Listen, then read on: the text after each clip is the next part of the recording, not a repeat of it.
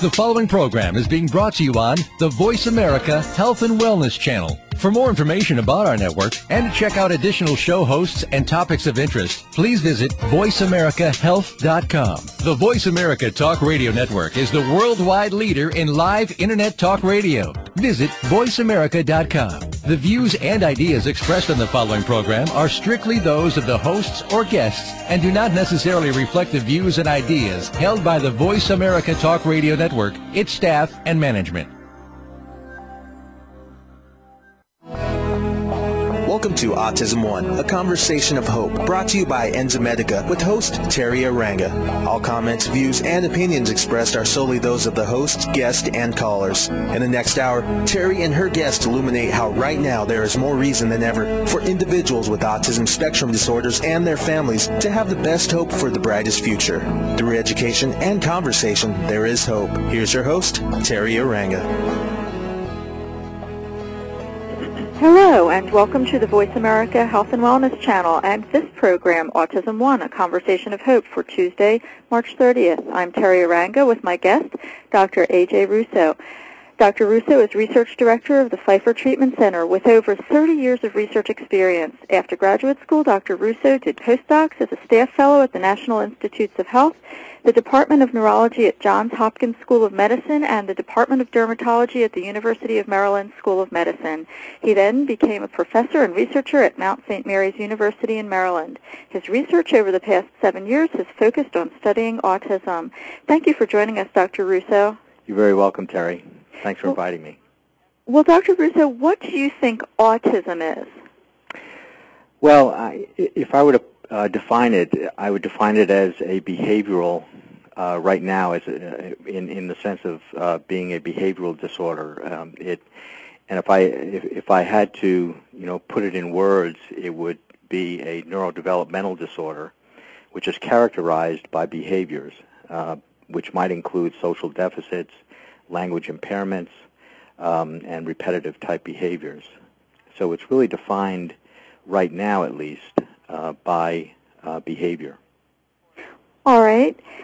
You're talking about behavior, but then you said the word neurodevelopmental. Does yes. that uh, lend itself to suggesting uh, a physiological basis for the behavioral manifestations?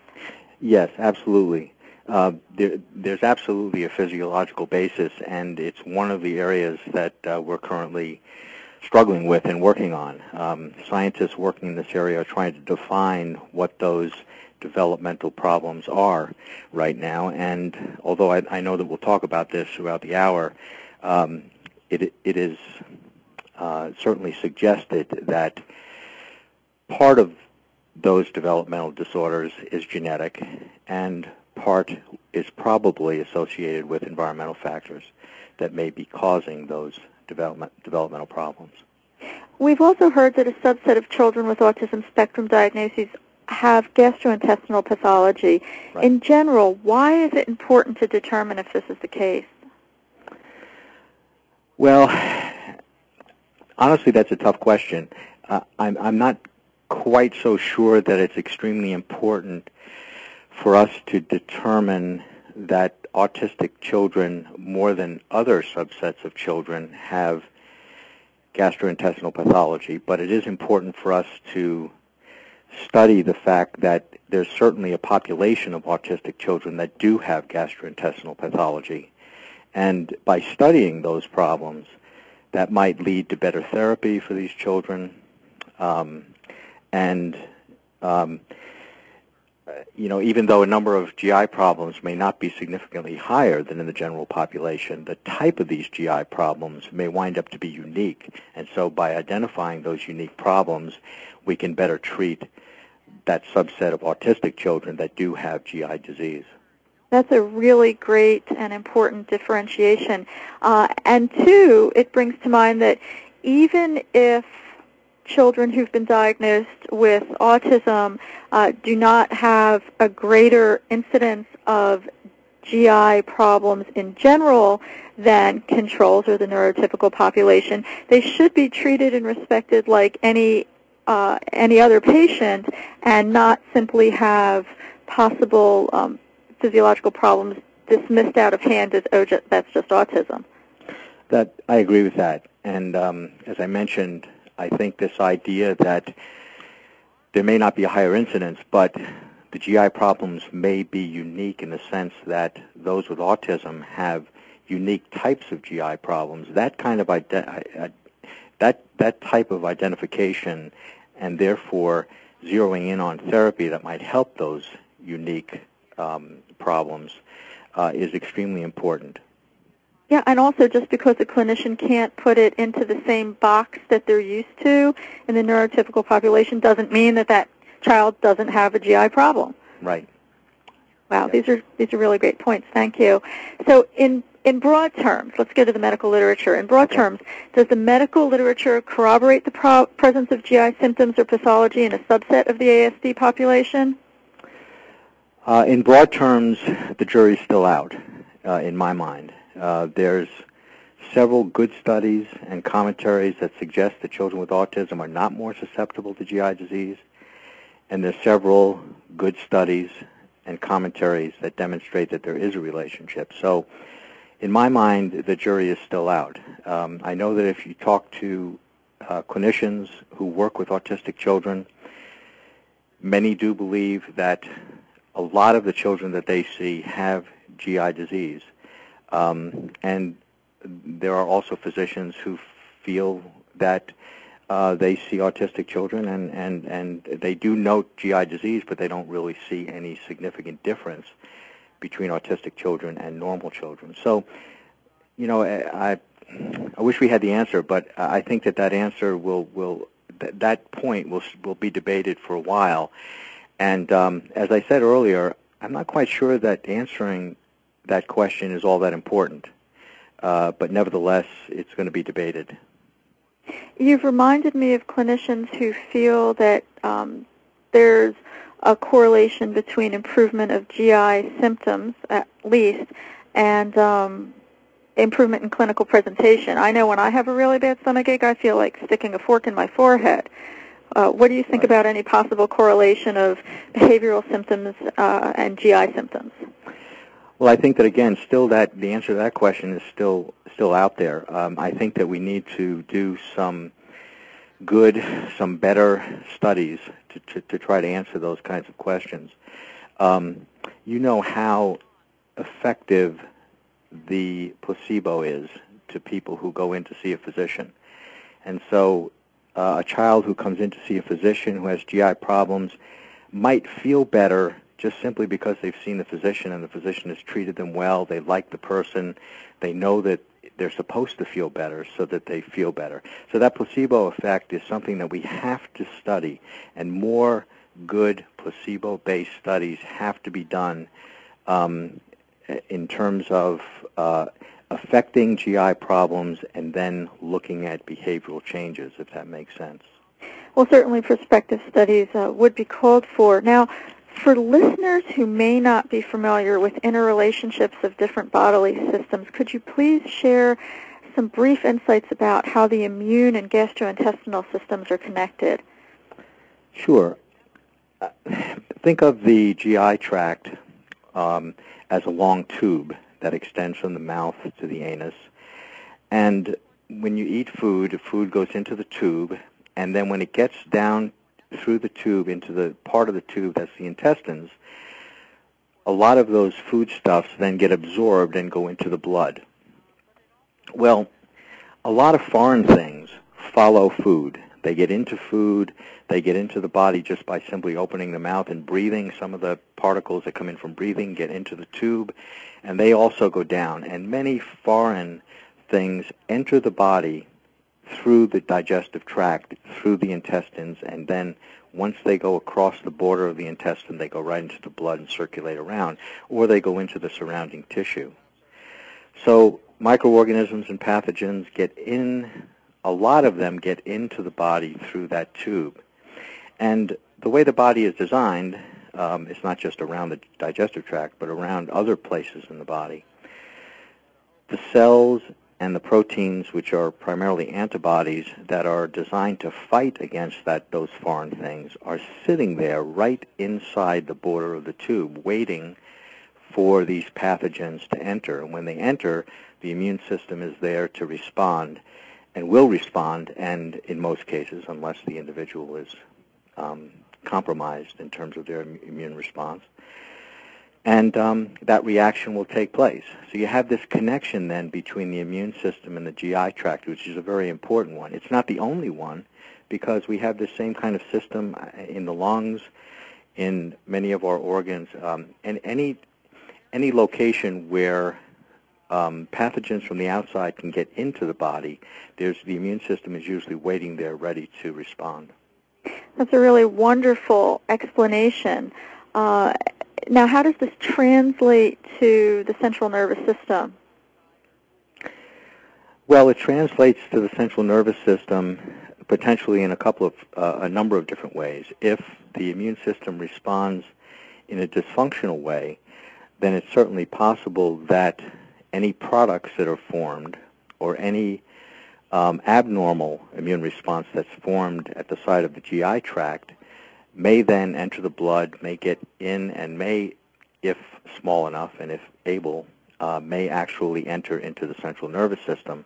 And so therefore, products that are formed in terms of the immune response, particularly if it's an abnormal type response, may ultimately enter the central nervous system and may then, if the situation presents itself, may cause problems. Does this include anything like those chemical messengers, cytokines and chemokines?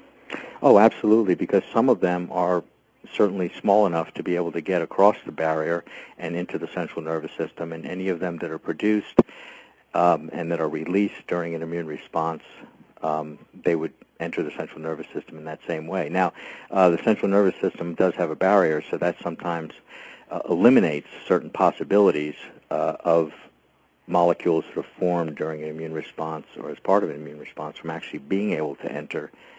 Um, but many products do.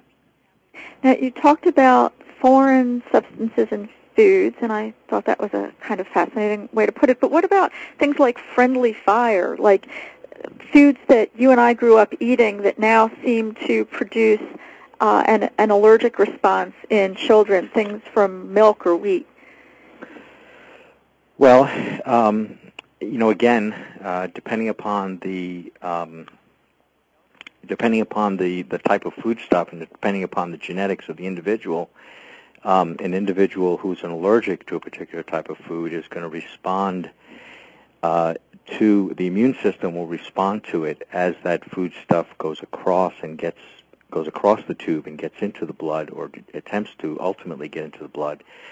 Uh, the immune system, as I said, is sitting there. So if the genetics of the individual is such that it will respond in an allergic way, it's going to respond right there as that food stuff crosses over that border um, into the uh, tissue that's surrounding the blood vessels.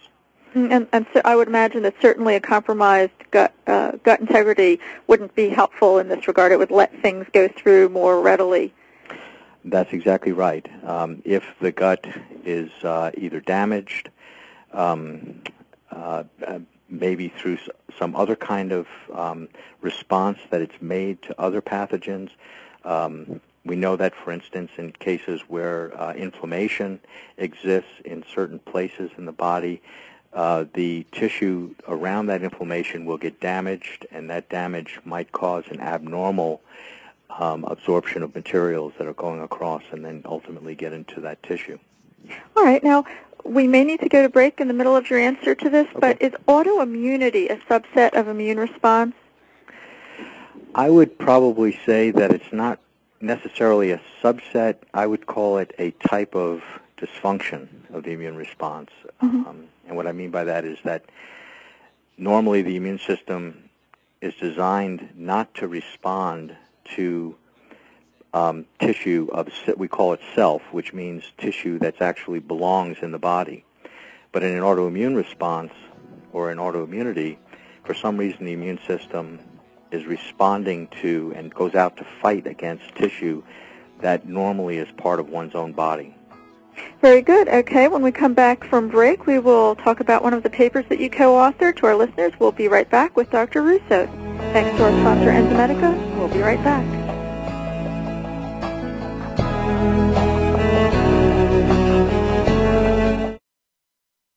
Opinions, options, answers. You're listening to Voice America Health and Wellness.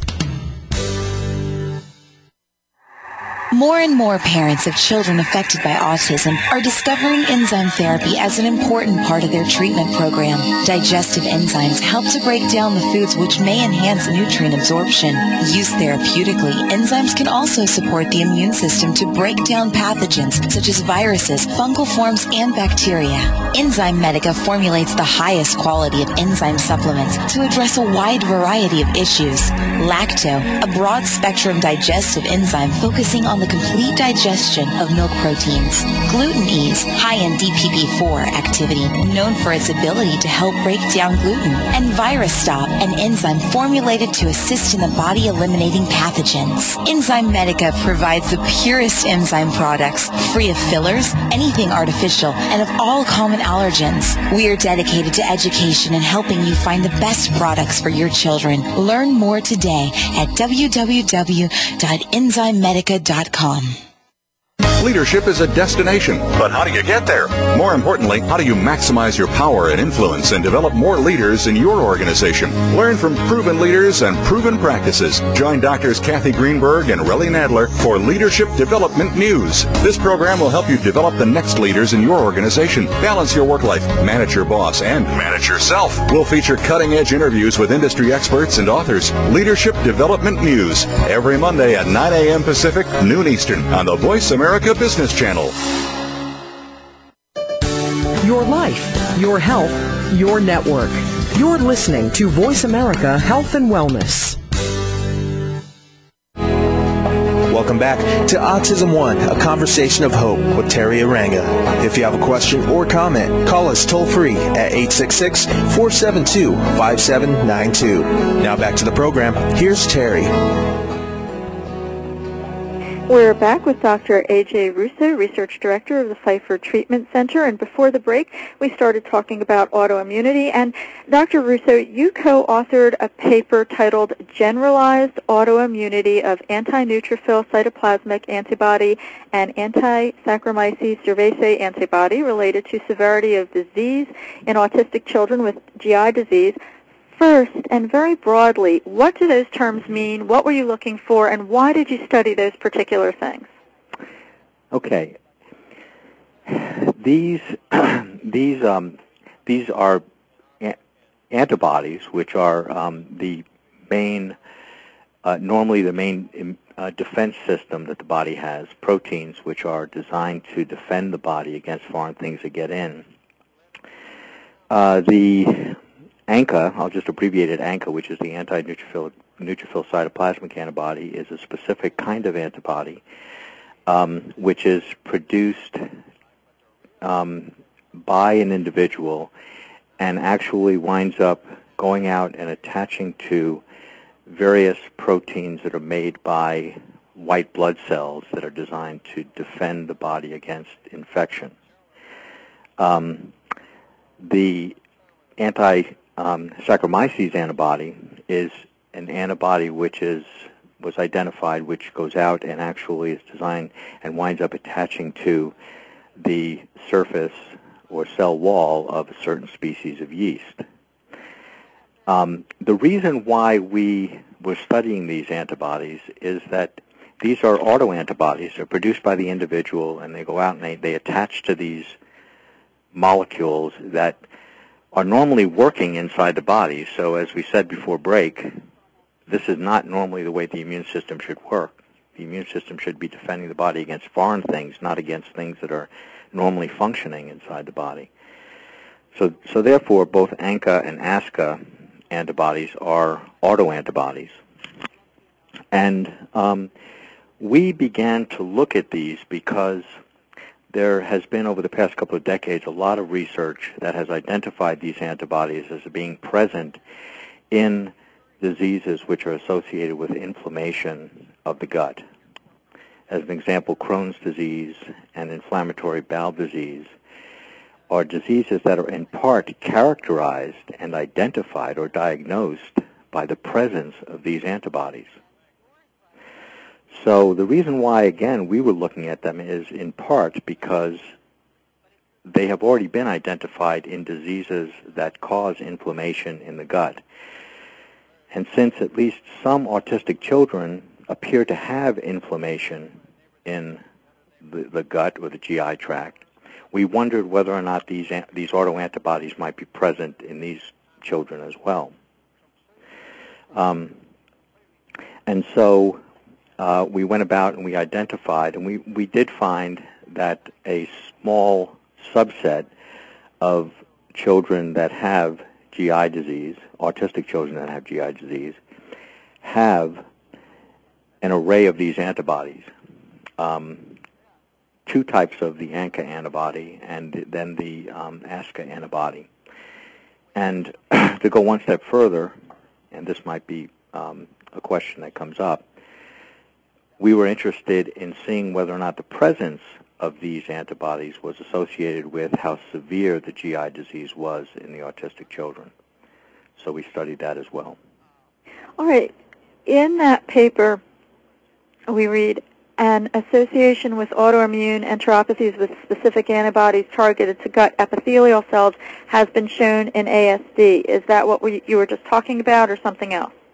Well, it's it's a little bit uh, associated with what, what I was talking about. Actually, that phrase in the paper, I believe in the discussion part of the paper, was meant to say that other people, other scientists, have have also found that there is an autoimmune response, and more specifically, that there are specific antibodies that have been found and present on the cells that line the gut.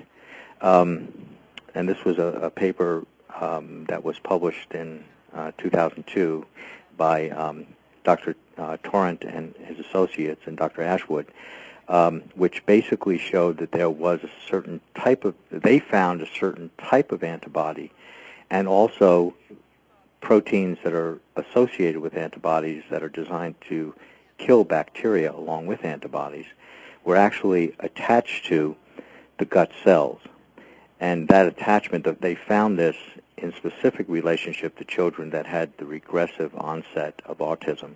Mm. So would this be something that was considered a biomarker?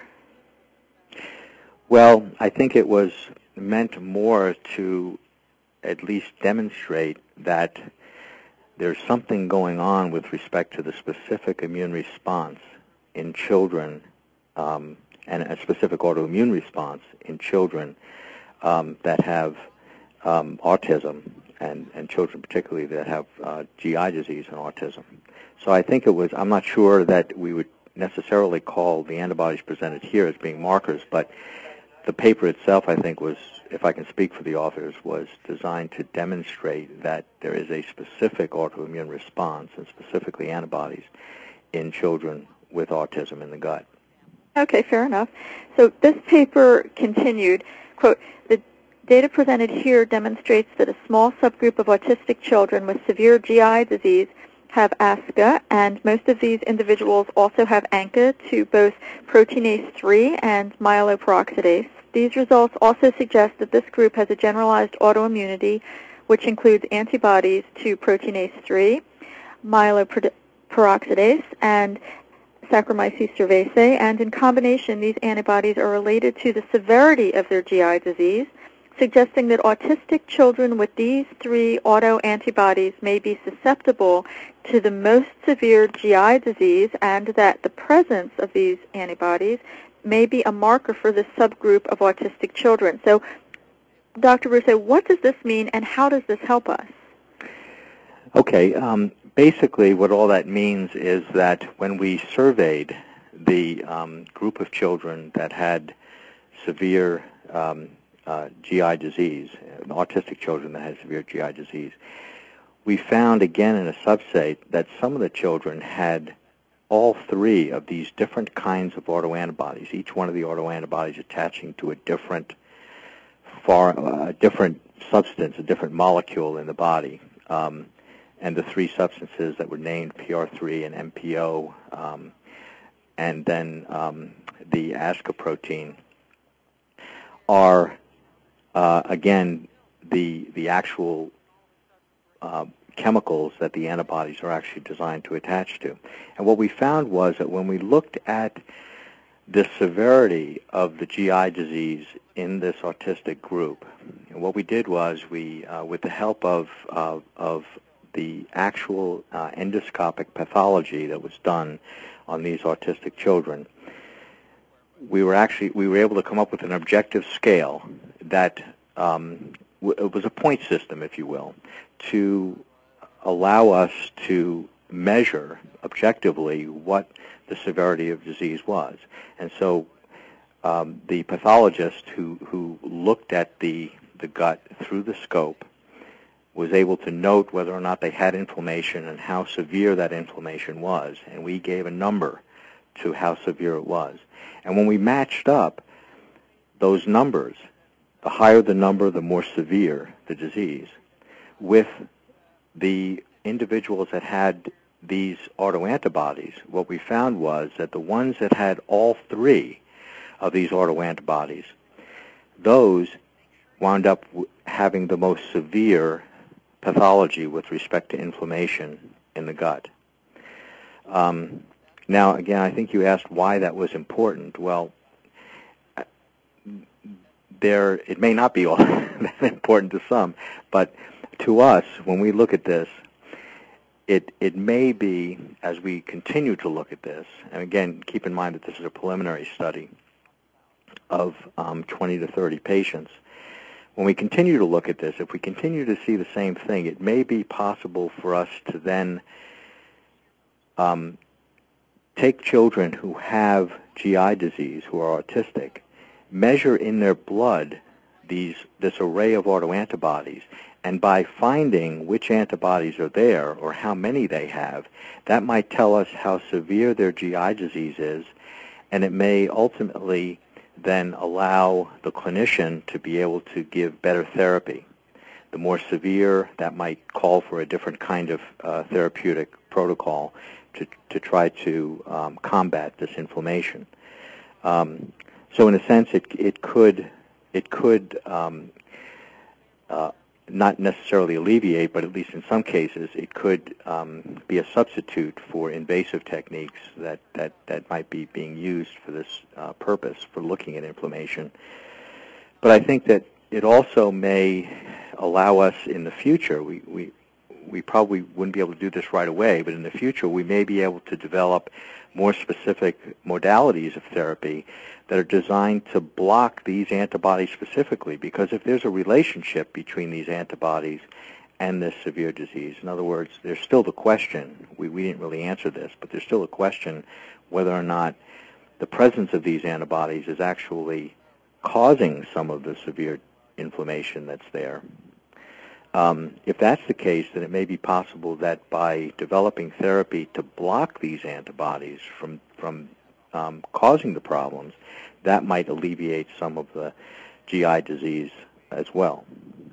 So it's, it's, it's mostly therapeutic. I mean, I think the benefit could very well be therapeutic. It's certainly not ready for therapy at the moment, but uh, it's, you know, as we continue to look at these autoantibodies, if there continues to be a relationship between the presence of these antibodies and the severity of disease, then uh, maybe ultimately better therapy can be developed. Well, I agree with you. This sounds enormously important and helpful and practical, and it really underscores uh, some important research directions. And uh, I liked how you brought up the point that this could potentially uh, avoid some invasive procedures. So it, it almost sounds as if there's some sort, there could be some sort of a, of a signature or anti, antibody profile for certain diseases. That, yeah, that's a possibility. All right, uh, and I hear that we need to go to break, so uh, thank you to our sponsor, Enzymedica. Listeners, stay tuned. We'll be right back with Dr. Russo.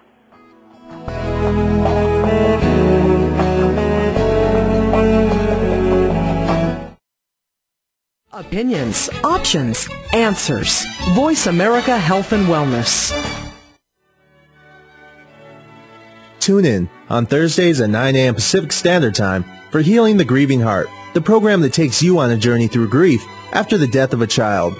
Join Dr. Gloria Horsley, marriage and family therapist and bereaved parent, while she interviews and discusses with other bereaved parents and siblings how they have coped with the death of a child and gone on to create and realize new dreams. So tune in Thursdays at 9 a.m. Pacific Standard Time for Healing the Grieving Heart with Dr. Gloria Horsley, right here on Voice America Health and Wellness.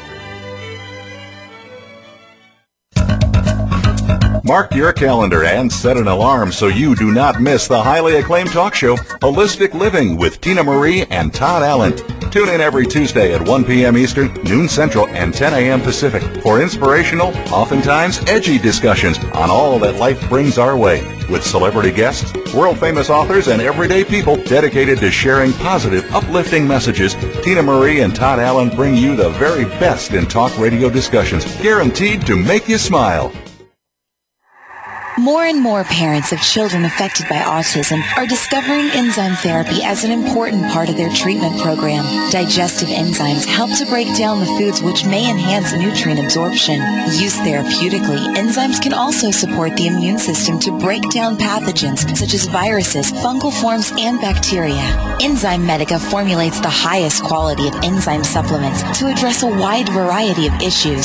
Lacto, a broad spectrum digestive enzyme focusing on the complete digestion of milk proteins. Gluten Ease, high in DPP4 activity, known for its ability to help break down gluten. And ViraStop, an enzyme formulated to assist in the body eliminating pathogens. Enzymedica provides the purest enzyme products, free of fillers, anything artificial, and of all common allergens. We are dedicated to education and helping you find the best products for your children. Learn more today at www.enzymedica.com.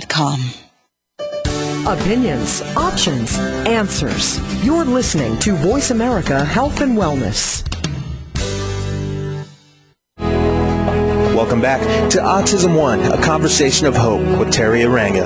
If you have a question or comment, call us toll free at 866-472-5792. Now back to the program. Here's Teri.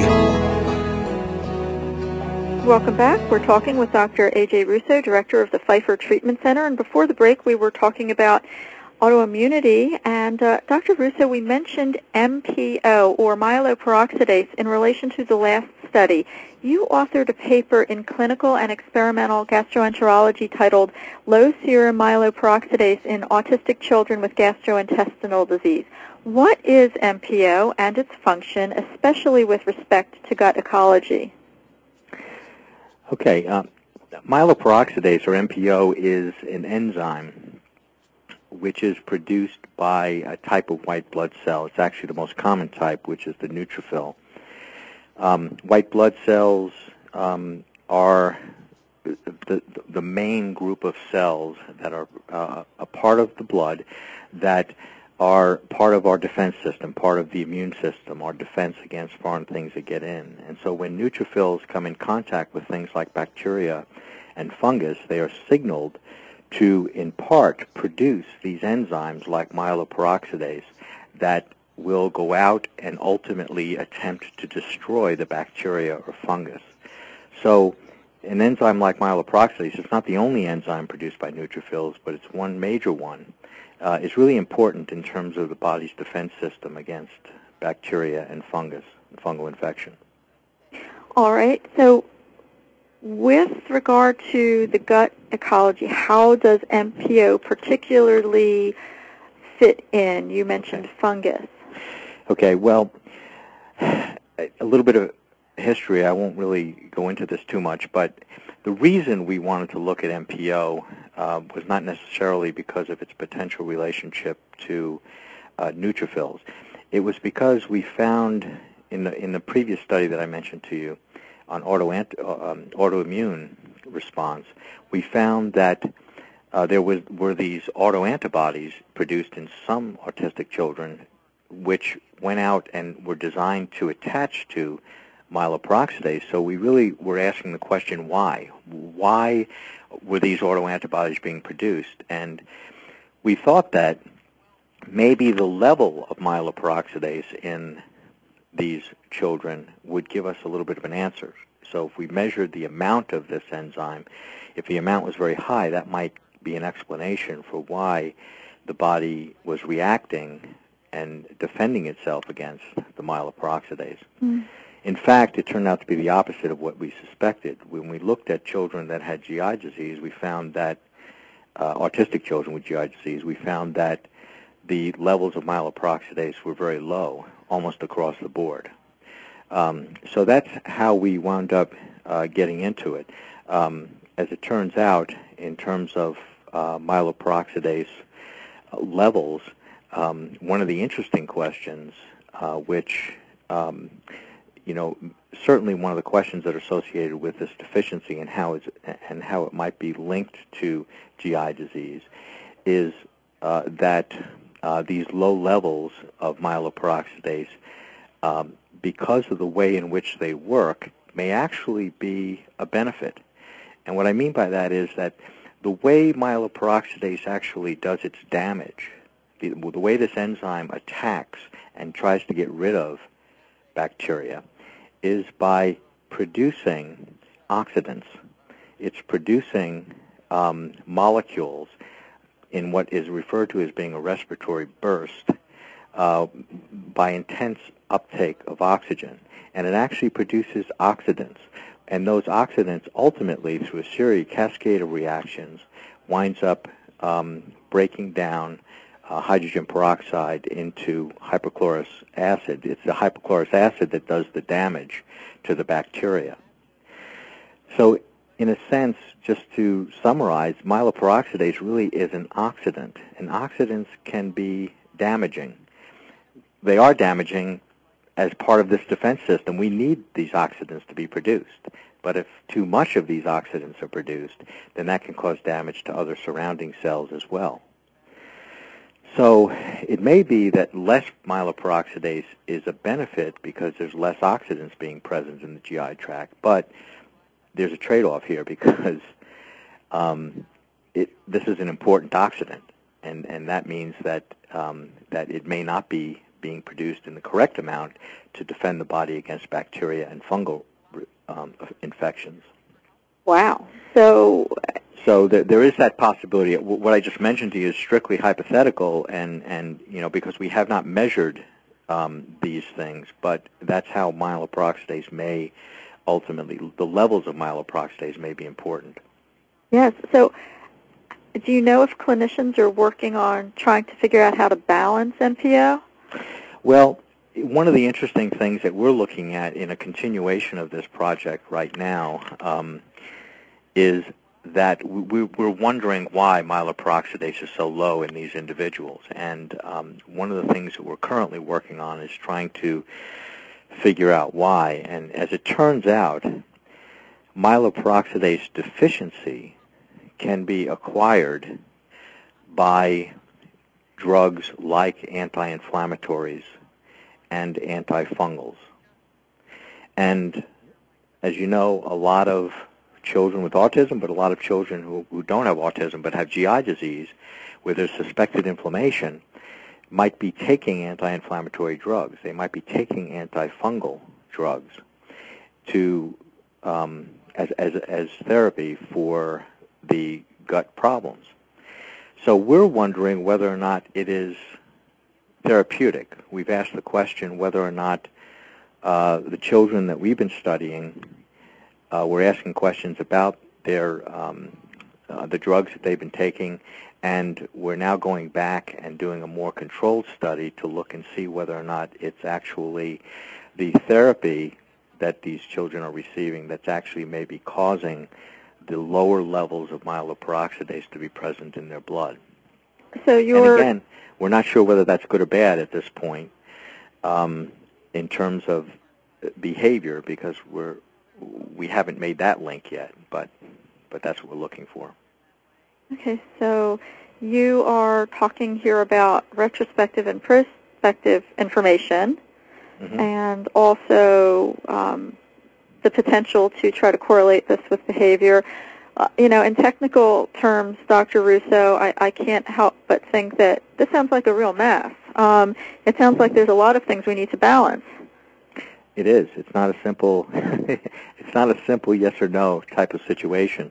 There's a lot of things going on in the gut, Um, and um, you know, on one hand, we have bacteria, we have bacterial infections and, and, and fungus that are getting in from the outside in the gut um, and other pathogens that are getting in. Our immune system has to be working properly, so we have to be able to defend the body against these things. And on the other side of the coin, we have the potential that the immune response itself could be causing problems um, and uh, and or may not be working efficiently enough to be able to get rid of things that it should be. So it, it is a very, very complicated problem.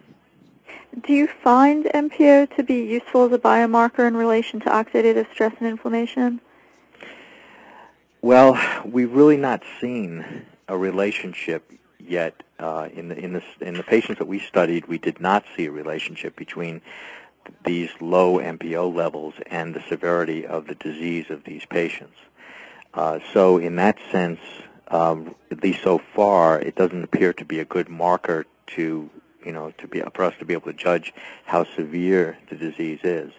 Um, uh, we're not sure whether it will turn out, uh, and, and until we really look at other markers, uh, probably for oxidative stress in these same patients and we are beginning to do that, um, and that, that'll be some future research we'll do over the next year. But uh, so far, we haven't seen a relationship between these MPO levels and and the severity of disease. Well, these are good reasons to keep looking, and yep. we now turn our attention to the article Decreased Serum Hepatocyte Growth Factor in Autistic Children with Severe Gastrointestinal Disease, which was published in Biomarker Insights. Dr. Russo, what is hepatocyte growth factor, and what association did you find between HGF serum levels and GI disease in children with autism?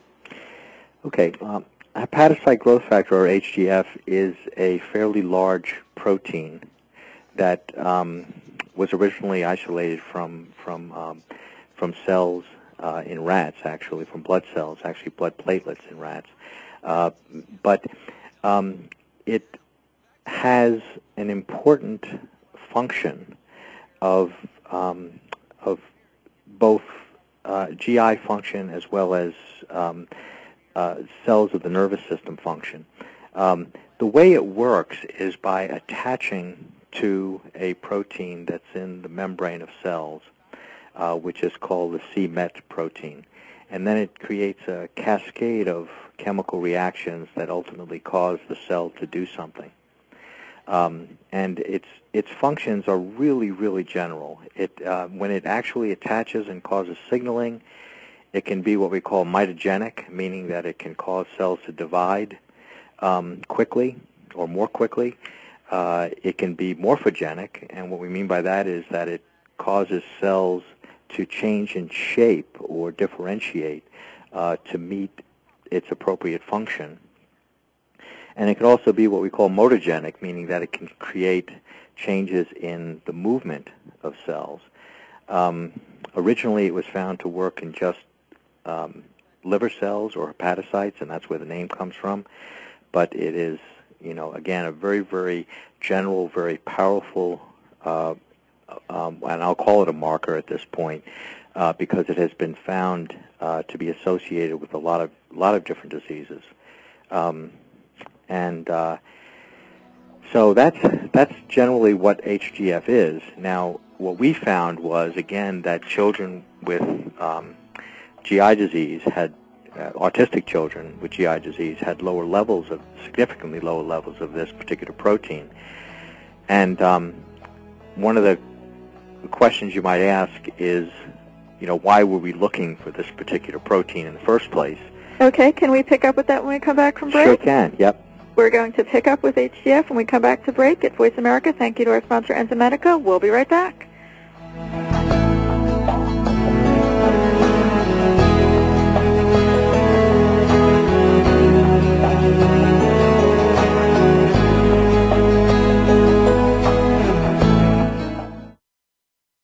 More. Live better. Voice America Health and Wellness.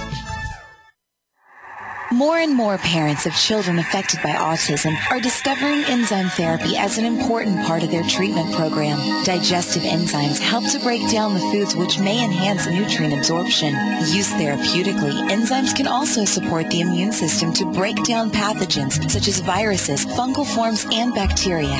Enzymedica formulates the highest quality of enzyme supplements to address a wide variety of issues. Lacto, a broad spectrum digestive enzyme focusing on the complete digestion of milk proteins. Gluten Ease, high in DPP4 activity, known for its ability to help break down gluten. And ViraStop, an enzyme formulated to assist in the body eliminating pathogens. Enzymedica provides the purest enzyme products, free of fillers, anything artificial, and of all common allergens. We are dedicated to education and helping you find the best products for your children. Learn more today at www.enzymedica.com.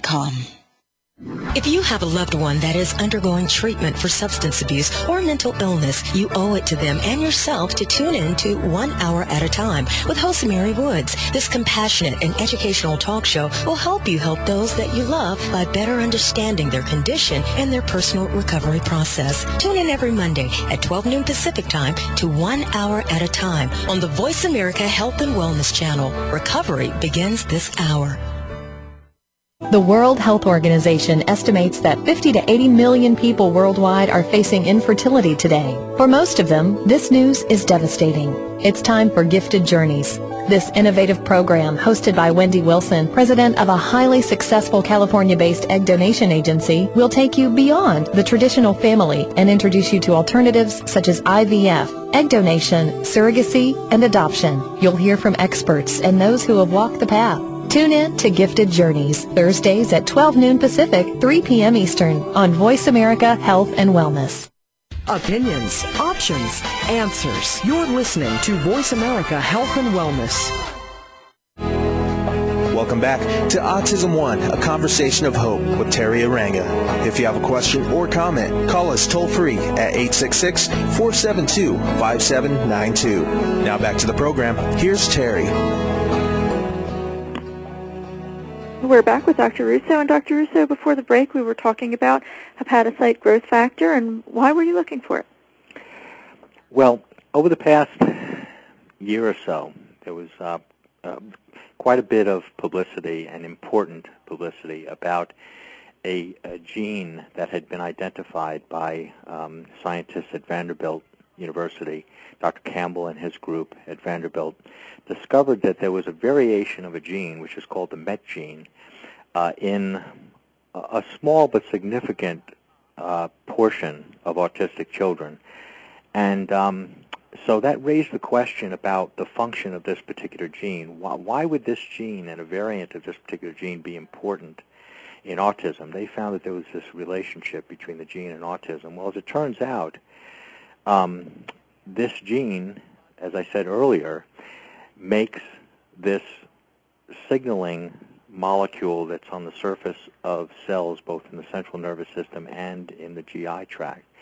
And it's hepatocyte growth factor that actually does the signaling for that protein and actually signals or causes the particular functional things that need to take place in the body associated with this gene. Um, as interestingly, um, this signaling between HGF and the MET protein is involved in peripheral organ development and repair, involved in immune function, involved in gastrointestinal repair, and then if, and then and then in the nervous system, it contributes to the development of the cortex, and has been found to be associated with the development of the cerebellum. Um, and so, because of that, because both of the, because basically aberrations in these areas are consistent with aberrations that are observed in the brains of autistic children. This made this gene very, very important and potentially very significant. But from our perspective, it really was this connection between the potential connection between the GI tract and the central nervous system. Here we have a gene that's associated with a product that's connecting the nervous system as well as the GI tract. And so we dove in and started looking at levels of this hepatocyte growth factor in specifically in children that had GI disease because uh, we wanted to see if it would potentially be a marker so that we can, again, uh, see whether or not uh, levels were specific to this particular part, this type of disorder.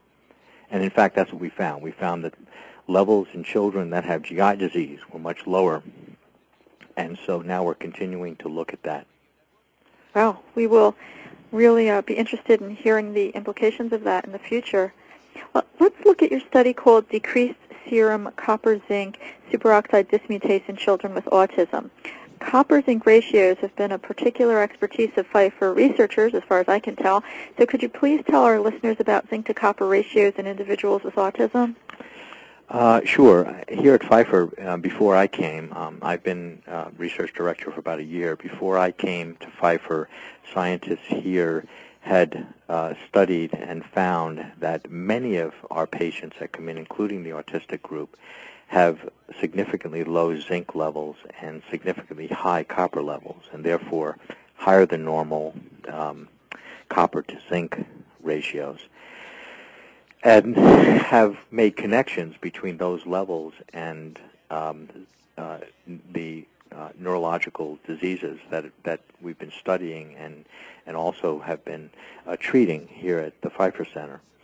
Uh, we wanted to take a look at copper zinc SOD because this is an enzyme that is a very very important antioxidant that works naturally in the body, particularly in the mitochondria. So uh, knowing that oxidative stress and also mitochondrial dysfunction both have been found by other investigators to be important in autism, we want to take a look and see whether or not this particular marker, copper zinc SOD, might be um, associated with autistic children. And we're not the first to look at this, actually. Copper zinc SOD has been studied by other investigators. But we are particularly interested in seeing whether levels of copper and levels of zinc, which have been known to affect the concentration or the production of this particular enzyme, might be associated with the levels of the enzyme. And so we are currently looking carefully at that as well.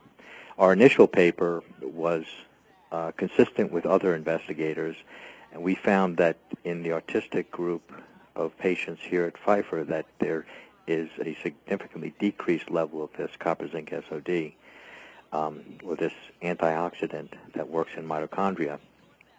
And um, we now are moving ahead to look and see whether or not levels of these nutrients, both copper and zinc, may be associated with those decreased levels that we see.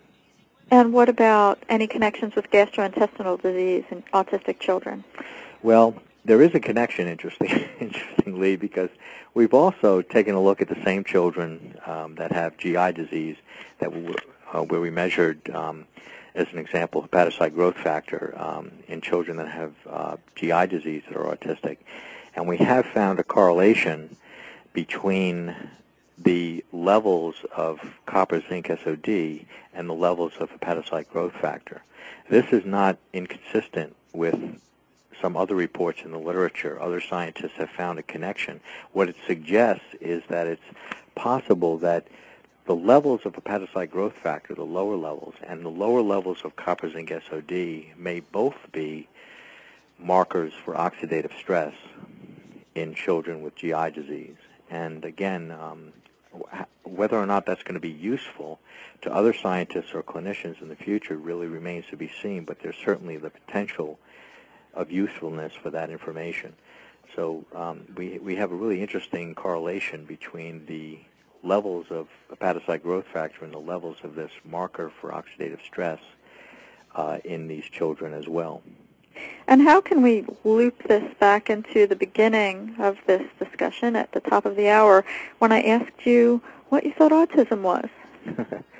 Well, I think that the, the, the, best way to loop it back is to is to add to the definition. I think that, at least in my mind, and it, probably in the mind of a lot of other scientists as well, autism is an, an epigenetic disorder, meaning that it involves genes, and very importantly involves maybe more than a dozen different genes have been identified, and there's probably going to be more that will become identified that are associated with the onset of this disease. But it also most likely involves environmental factors, in factors, as an example, that cause higher oxidative stress, or factors that are lowering the body's antioxidant uh, abilities, meaning the ability to fight against oxidative stress.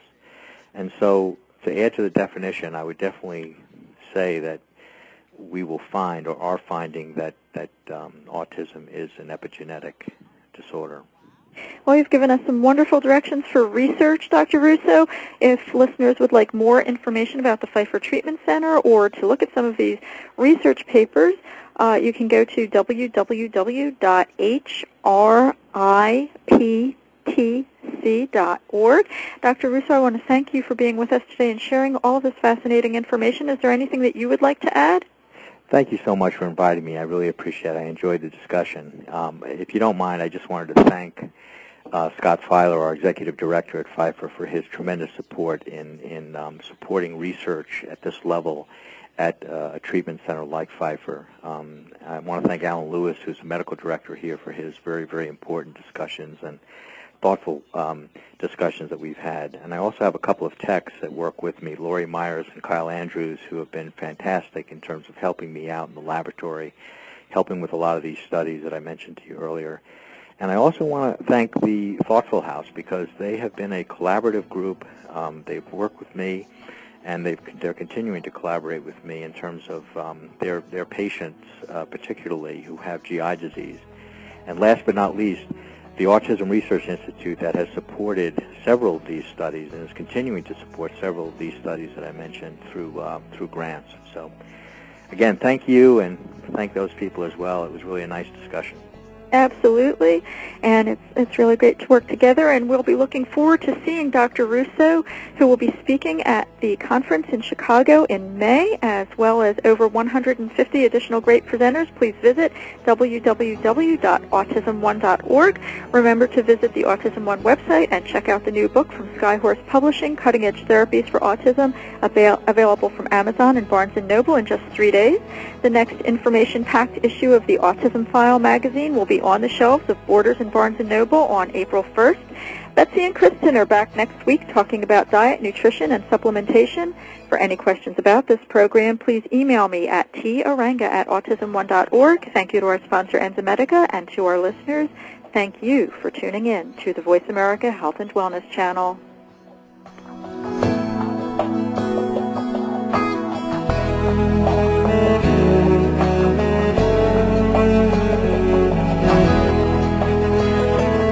Enzymedica would like to thank you for listening to Autism One, a conversation of hope. To contact Teri or get more information, visit autism1.org. Tune in next Tuesday for another hour of education and conversation on Autism One, a conversation of hope with Teri Arranga.